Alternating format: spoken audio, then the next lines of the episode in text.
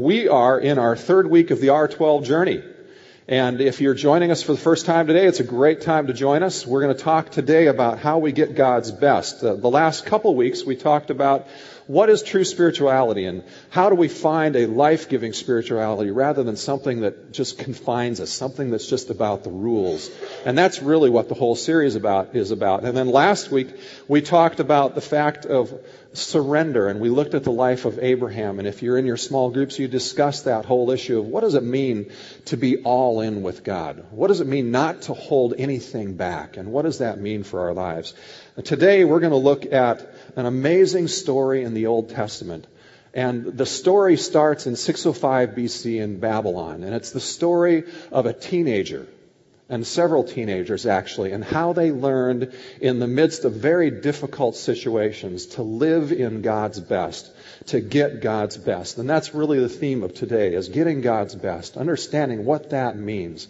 And could I, could I just, could I just assume that we don't think that relationships that don't work, we don't think that marriages that don't last, we don't think that fears that control us or, or loneliness that haunts us or addiction that imprisons us or job that bore us or, or debt that consumes us, we don't think that guilt that depresses us or futures that discourage us, we don't think any of that is God's best, right?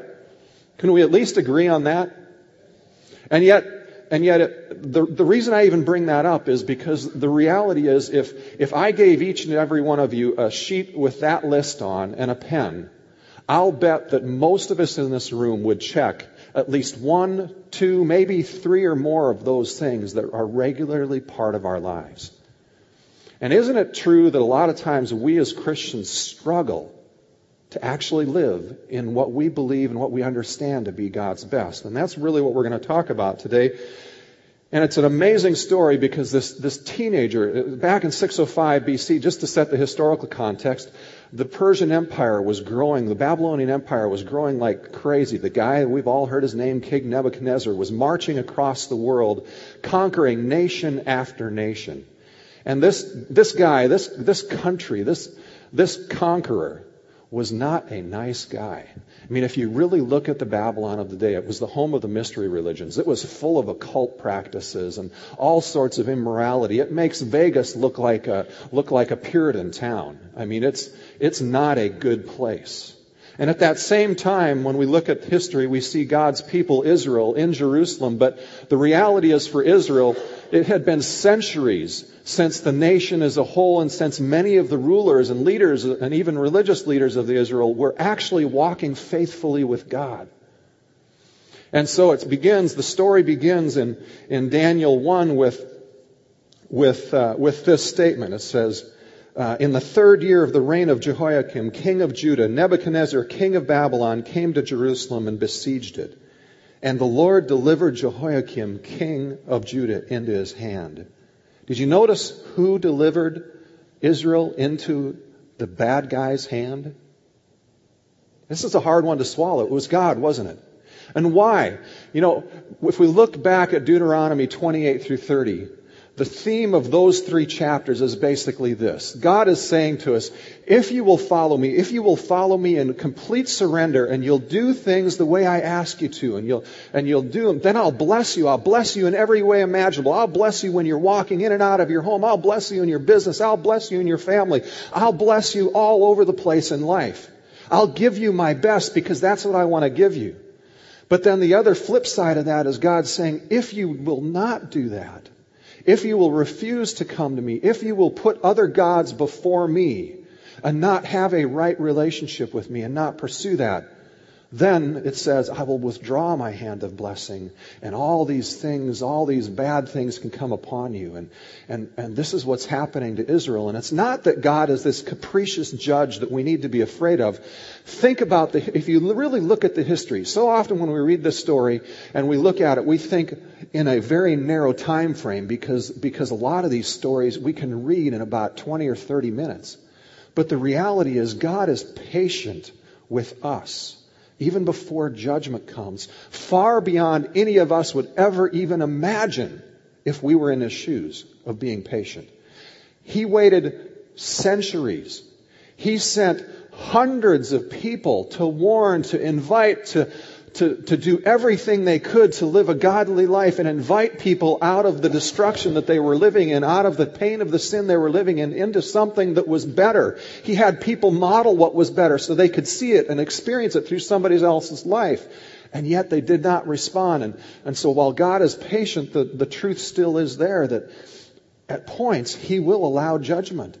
He will allow sometimes just simply through the withdrawal of his, of his protecting hand, he'll allow the consequences of, of our sin and, and the things around us to put pressure on us. And, and sometimes he will even take an active role in bringing judgment to us. And it's more like he's putting up red lights trying to stop us before we careen off this cliff, cliff that we're going towards at, at 100 miles an hour. And he's just continually putting pressure, inviting us. Will you return to me? Because his whole plan in judgment is always, will you return to me? Because I want you to have my best in life.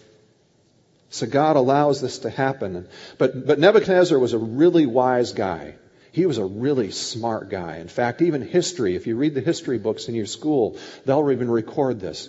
He understood that one of the main factors in conquering a large area of land with diverse cultures and diverse political histories was the fact of control and how you would control and keep them together without rebellion. So he had this really wise plan. In 597, we see him going to Jerusalem and he conquers it. And he did this everywhere he went. He took the wisest, the smartest, the best, and, and it even says in, in 1 3, it says, he says how he picked people. He says he looked for young men without physical defect who were handsome, showing aptitude for every kind of learning. They were well informed, quick to understand, qualified to serve. They had a leadership capacity to serve in a king's palace. And wherever he went, whether it was Israel or somewhere else, he gathered those young men and we see in this story four young men Daniel, Shadrach, Meshach, and Abednego, as we know them best. All at the time, probably 14, 15, 16 year old people that he basically brings back to Babylon and he puts them in this training program. The whole training program idea was, was they're going to be, we're going to change everything about them. We're going to, we're going to teach them the wisdom books of Babylon. We're going to give them, we're going to make them basically into new Babylonians. We're going to try to train them for three years in a way that they forget their God and they forget their loyalties. They become new Babylonians and then we can send these Israel people, Israelite people, some of them back to Israel to rule their own people and thereby put the worldview for the Babylonians throughout the entire kingdom. And he did this everywhere he went. And really, the plan that we're going to look at today and the way that Nebuchadnezzar did this is really not much different than what we face in our world today and our kids face in the world today. And that's where the important is important part of it is because because think about it again we talked about babylon as this immoral place and this place with all sorts of occult this Vegas on steroids. Can you imagine sending, if you, if you have teenager, teenagers now or had them in the past, can you imagine sending your teenagers to Vegas unsupervised for three years and expect it to be a good result? And yet that's what exactly happened in Daniel and these three men's life. They went there and they showed us how in a hostile, dark world, that even as teenagers, they could live there and get God's best, live in God's best, and transform their culture. So we start seeing the story pick up, and they, and they get there, and, and, and part of the plan for the Babylonians was not just to, to change some of the way they thought, but it was also to even change their diet. And so we see in verse 8 where, where Daniel goes to the chief official, the guy in charge of this basically three year brainwashing program, and says to him, You know what? I don't want to eat the way you're asking us to eat. And, and I don't want to drink the wine, and I don't want to eat the meat that you, get, that you give us. And it wasn't because Daniel was a vegetarian, and it wasn't because Daniel didn't believe it was okay to drink wine. It was because for Daniel, he knew that that meat and that wine that they were serving them had been sacrificed to their gods. And so in Daniel's mind, he thought by even eating that, he would be violating the first of the two Ten Commandments. And so this was a deeply held conviction he had, and he was willing, even as a teenager, to stand up to these people who had conquered him even with the threat of real cost. And we can see very easily in the text that that threat is very real because basically in the next verses it says the guy, when he went to him and asked for this permission to just eat vegetables and water and not eat this food, the guy says to him, I can't do that. Because if I do and you look worse and you don't perform as well as the other students, they will kill me. The cost of making this stand was tremendous. It wasn't just a cost of saying, oh, can I, can I eat something different? Not only would they possibly kill the guy who allowed them to make this decision if they didn't perform well, but, but the threat of their life was even, even over something as simple as this. It was very real. These guys were not hospitable people. So Daniel, what does he do? You know, he, he, it's, it's, it's a deeply held religious belief. He doesn't get pushy. He doesn't get holier than, that, holier than thou. It says that he basically goes back to the guy and says, hey, how about a 10 day test? Let's just, just give us a 10 day test and see how we're doing at the end of 10 days. And, and then can you imagine the pressure? Because 10 days later, the text records that, that Daniel and these three guys looked healthier and better than everybody else in the training program. So you know what happened? All these wealthy people used to eating the finest foods of their countries who were taken into captivity and now in this training program lose their meat and lose their wine and lose their dessert. Can you imagine how popular that made those guys in that process? The Babylonian game plan was to change their thinking, but Daniel's story for us reveals how we get God's best. And again, I'm not keeping up with this. Sorry. I'll do better. I always do better in the second service. You know, I used to do all my PowerPoint. I used to control it all before I came here, and then I haven't done it for a year, and now I forgot how to do it. I never keep up anymore. And the game plan for the uh, Babylonians was to change three things. It was to change their thinking, it was to change their worship, and it was to change their lifestyle. You know, parents, as we look at this and as we talk about it today, the most important thing that we have as parents is control over what goes into the minds of our kids. It's the most important thing because we could sum up a lot of the parenting literature, a lot of the self-help literature, a lot of the goal and goal and change-oriented literature in one biblical statement. And that statement is, as a man thinks in his heart, so is he. So you will become. As a person thinks in our hearts, so you will become.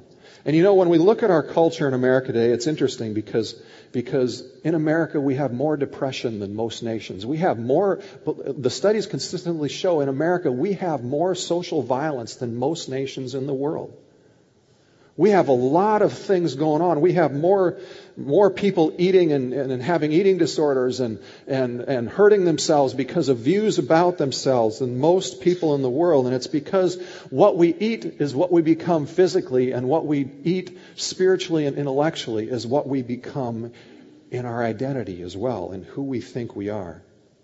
And so, what did the Babylonians do? They changed their physical diet, they changed their mental diet, all with the idea of trying to help them create a new identity as to who they were, to make them new Babylonians. In fact, we even see later, we see the fact that not only did they do that, but they tried to give them a new identity in their worship by changing their names.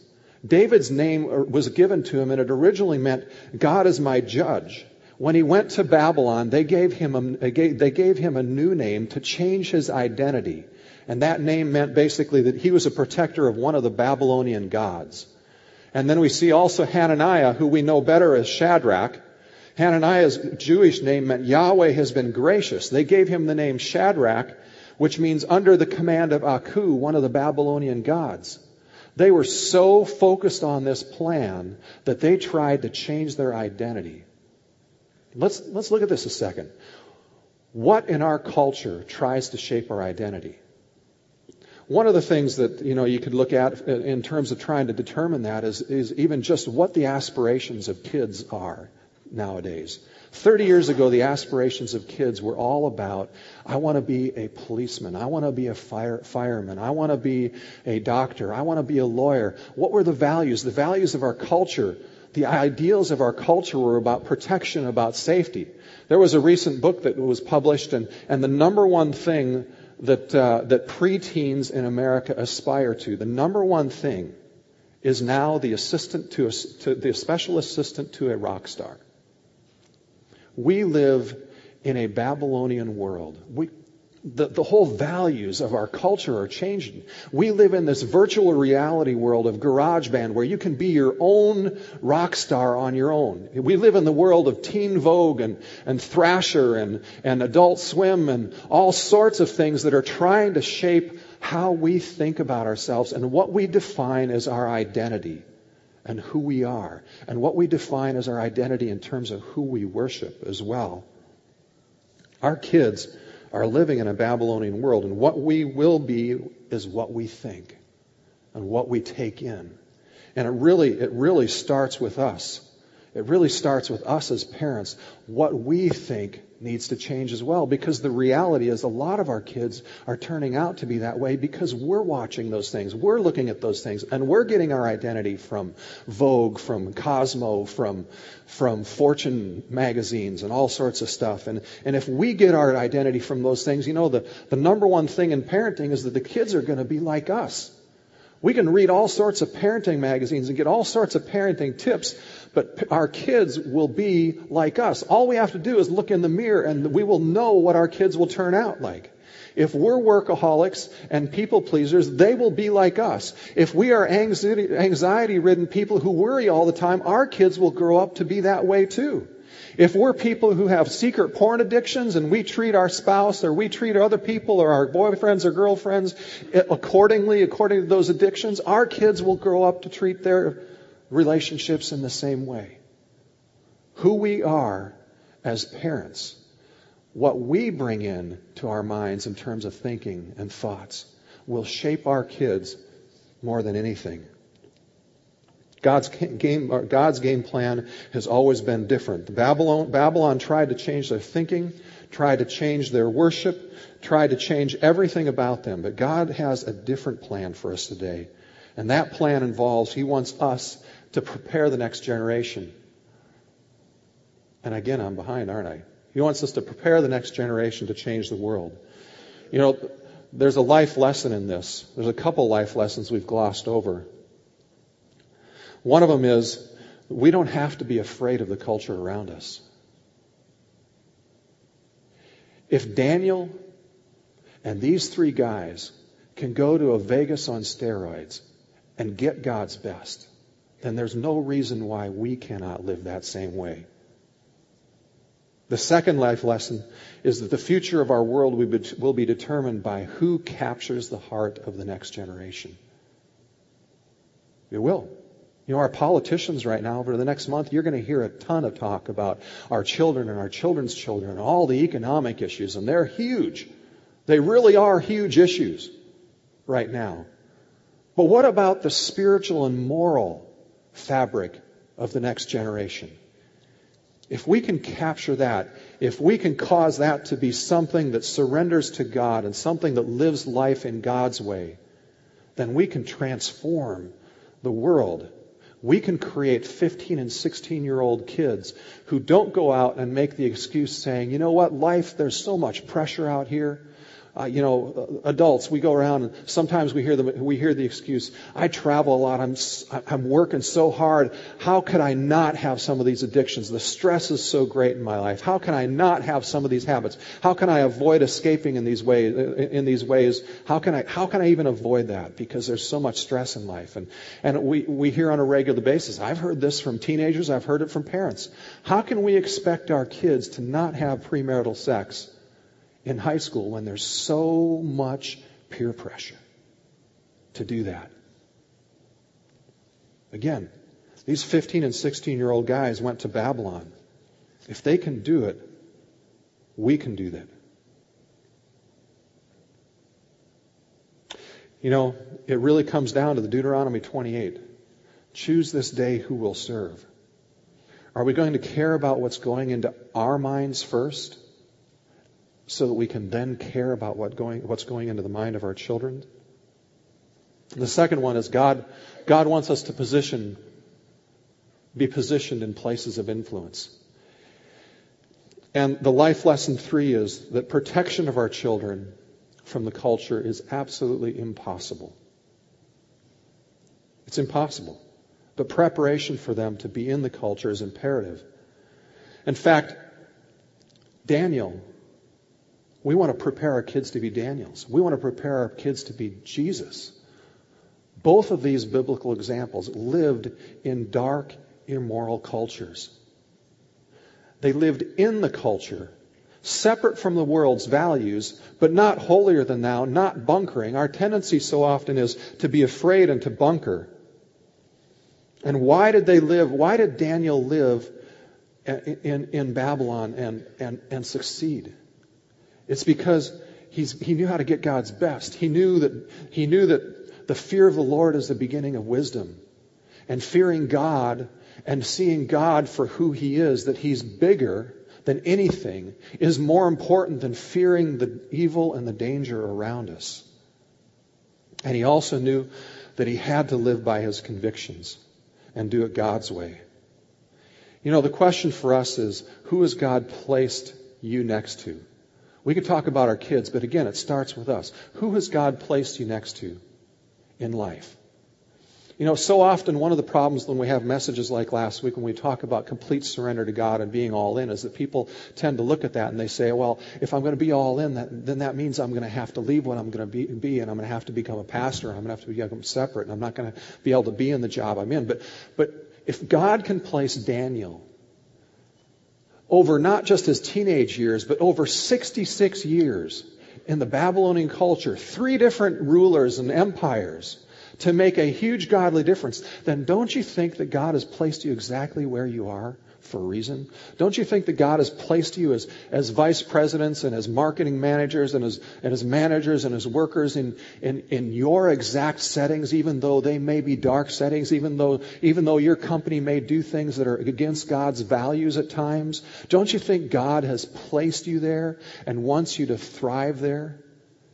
You see, God's plan is not to take us out. His plan is to send us, place us, position us in dark places so that we can learn that the character and the promises of God are big enough that we can learn that God is the only one that needs to be feared and not the darkness around us, not the pressure, not the fear around us.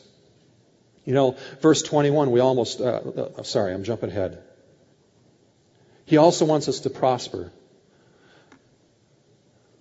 I'm jumping ahead again. Sorry, guys.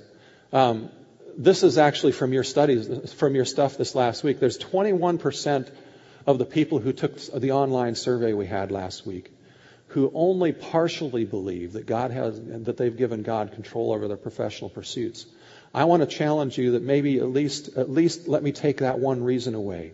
If you feel like your job is a place that's dark, that you don't even know how it can relate to God and what it should be, some of us think that our job is not where we're, we're supposed to be because we can't see how God can be there.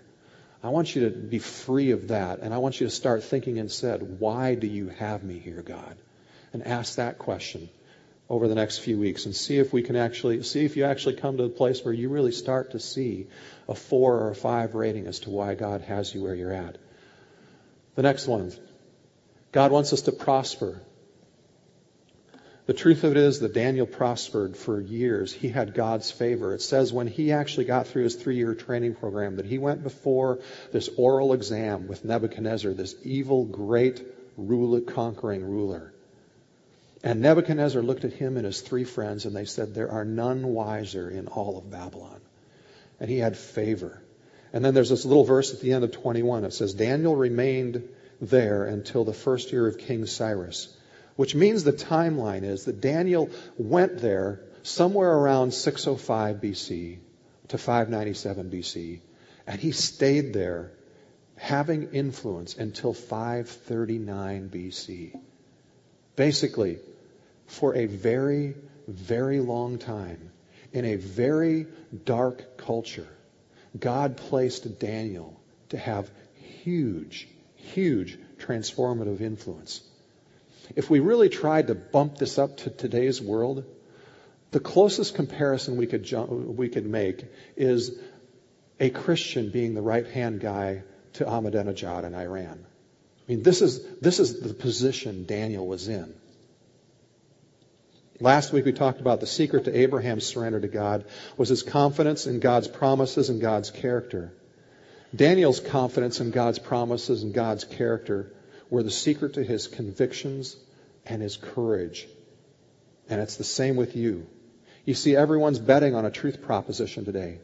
We're either betting that, that Co- what Cosmos says or 17 says that, that we're going to be, if we're, if we're pretty enough and if we're, if we're fashionable enough, we'll be successful and we'll be liked. Or, or we're betting on Forbes that, that if we have enough zeros and enough power behind our name, then, then, then we'll be successful and we'll be happy. Or, or we're betting on what people tries to tell us as a truth proposition that, that if we're, if we're popular enough, if, if we're, if we can become a rock star and we can have this Facebook page with millions of people surrounding us as our friends, then we'll be successful and happy.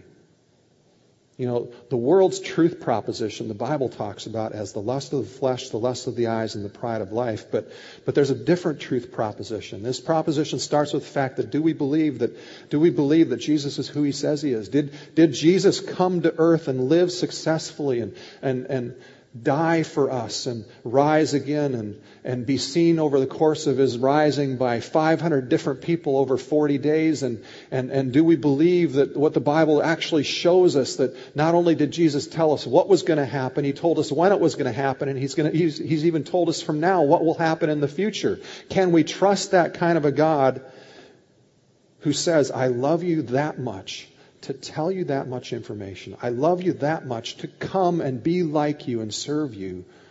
Can you trust me, he's saying, that my truth proposition really is for your good? Really has your best interests at heart. And that really when I ask you to take up your cross and follow me, it's not a punishment. It's not a, it's, it's not something that just makes this life to be drudgery. But it's something that really, if you will learn to surrender, if you'll learn to live from that place, if you'll learn to take up your cross, you really, truly will find a good life. See, that's a radically different truth proposition than what we hear in the media.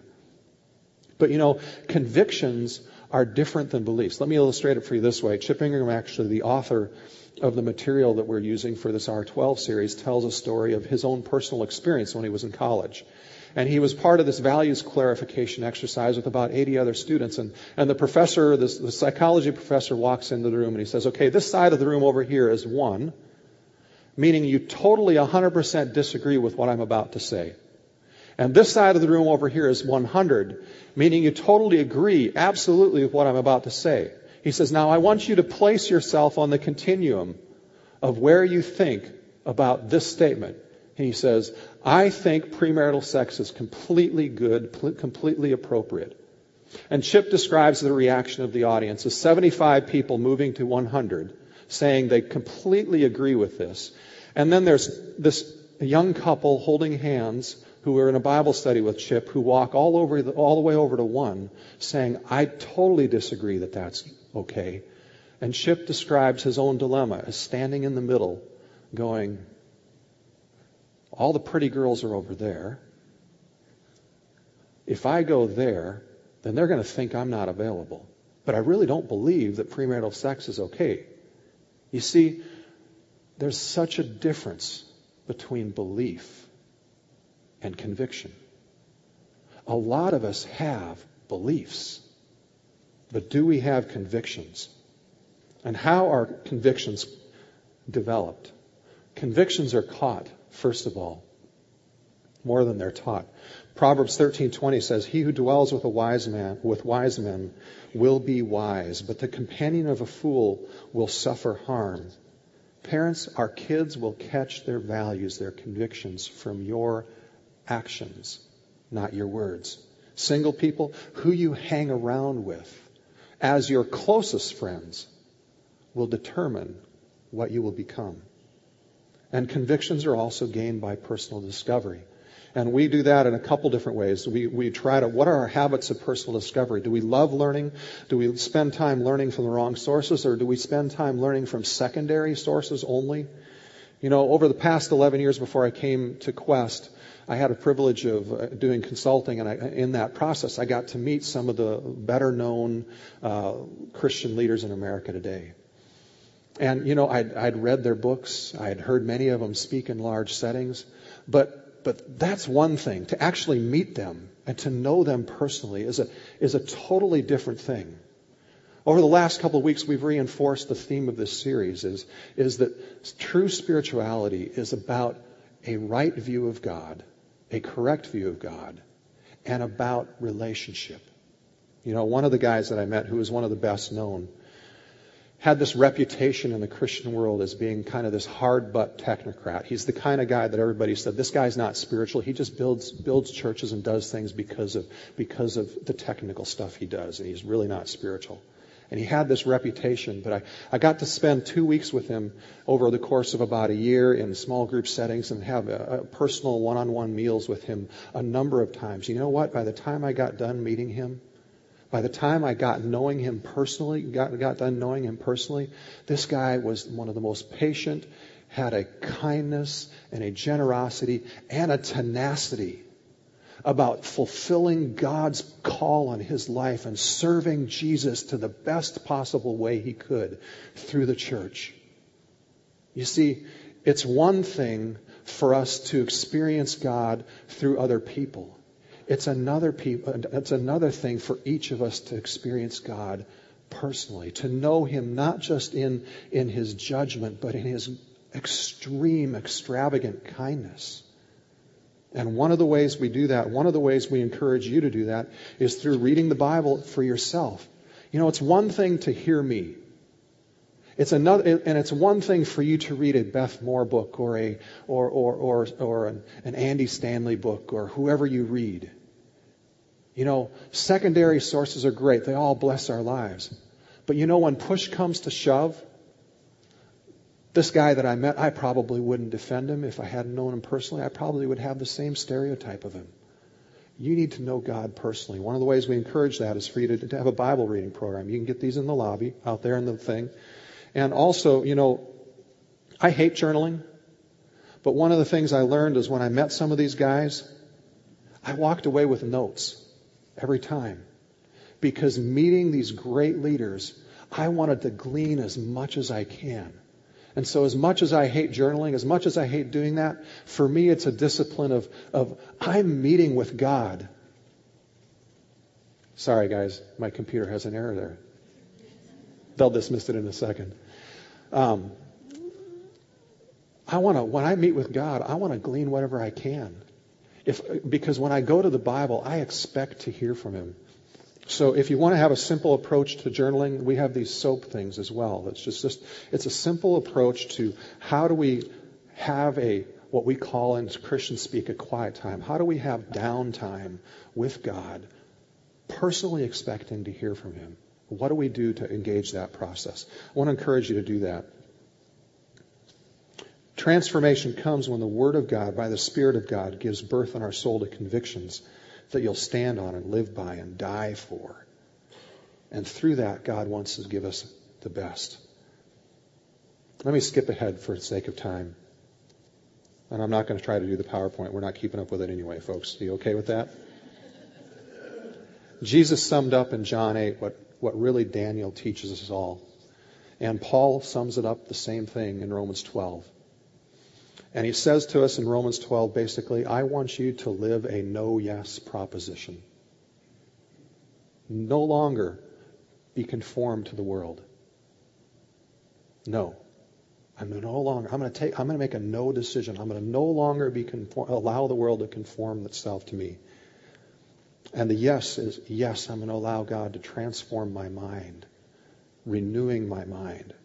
Now, does it say that he's going to, we're going to say no to stuff and we're going to become religiously weird and we're going to do all this stuff? No. Listen to what it says. It says, stop allowing yourself to be conformed to this world, but allow yourself to be transformed by the renewing of your mind that you might prove, that you might test, that you might experience what God's will is that which is good, acceptable, and perfect. And you can substitute whatever you want in that good, acceptable, and perfect. You can say good and acceptable, perfect relationships. You can say good, acceptable, perfect finances. You can say good, acceptable, perfect relationships in my job. Whatever. You can substitute it there. That's the goal of this no yes proposition, is to learn to experience that.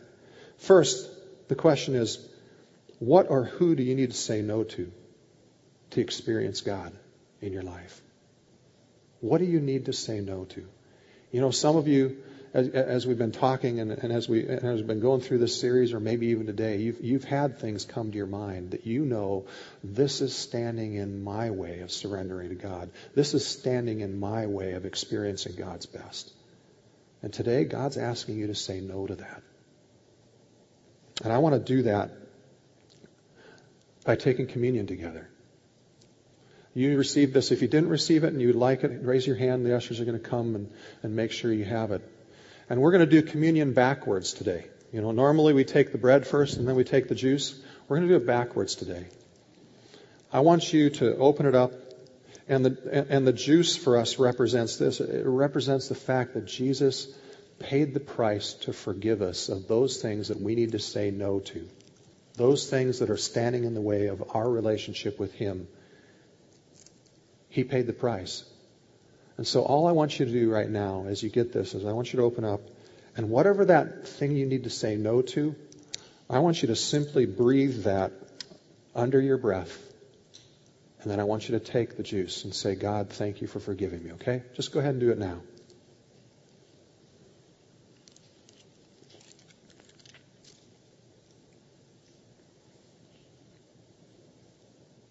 It's a great morning. I got juice on my shirt.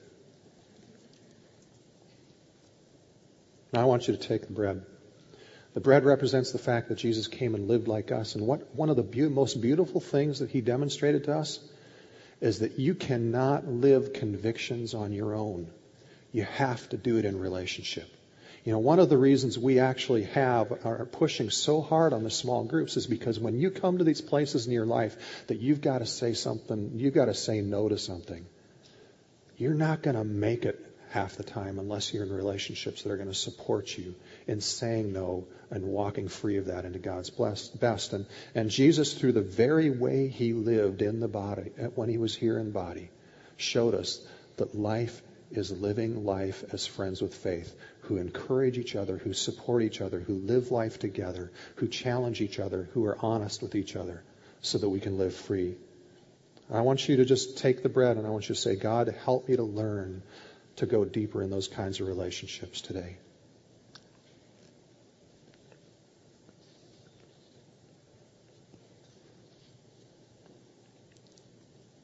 And now, as a follow up, I want to encourage you to consider a, consider a, uh, a recommendation.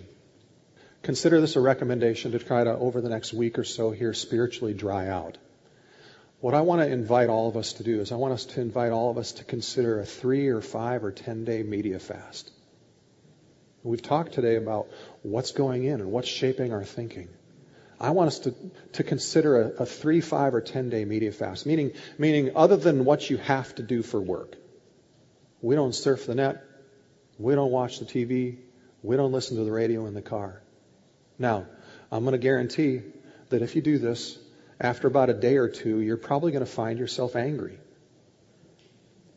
You're probably going to find yourself irritable. You know why that is? There's a reason why we eat, and there's a reason why we turn things on all the time. It's because there's things about us that we don't like. There's things about us that we wish we would change. There's things about us that we don't want to face. And I want to encourage you to go on this fast to allow God's grace and His kindness to meet you in those areas instead of constantly turning something on to cover it up. And then, one final lesson. And the kids in the worship team can come right now if they're, if they're here. Uh, the kids in the worship team are going to lead us in, in worship. There's one final uh, life lesson I want to talk about, and it's this. With biblical convictions and a winsome heart, this next generation can transform the world around us. Folks, this is not just for me when I get up here and talk about the priority of our kids. This is not just for me uh, a tactic of growing a church. This is not just for me, uh, you know, a, a glib statement that you're supposed to make.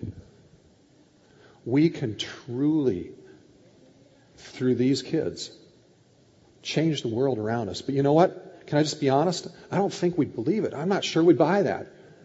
I think it's easier for us a lot of times to blame the government, to blame the educational systems, and to blame Hollywood and say that, that things are out of our control. We cannot we cannot make a difference.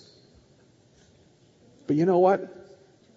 That comes back to an accurate view of God. It's so easy for us as Christians to slip into this whole mindset of bunkering and protectionism and trying to keep our kids from the world. And, and we want to create these little bubbles of control so that maybe our kids in this evil, chaotic world will be okay. But how big is our God? How big is our God?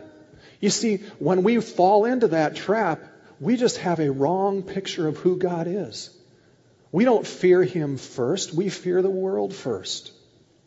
We don't believe that He's big enough to create kids who can stand up to all the pressures they're going to face, no matter how bad they get, whether it's here, whether it's the inner city, whether it's Vegas, and live successfully for three years. We don't believe that they can do that, do we?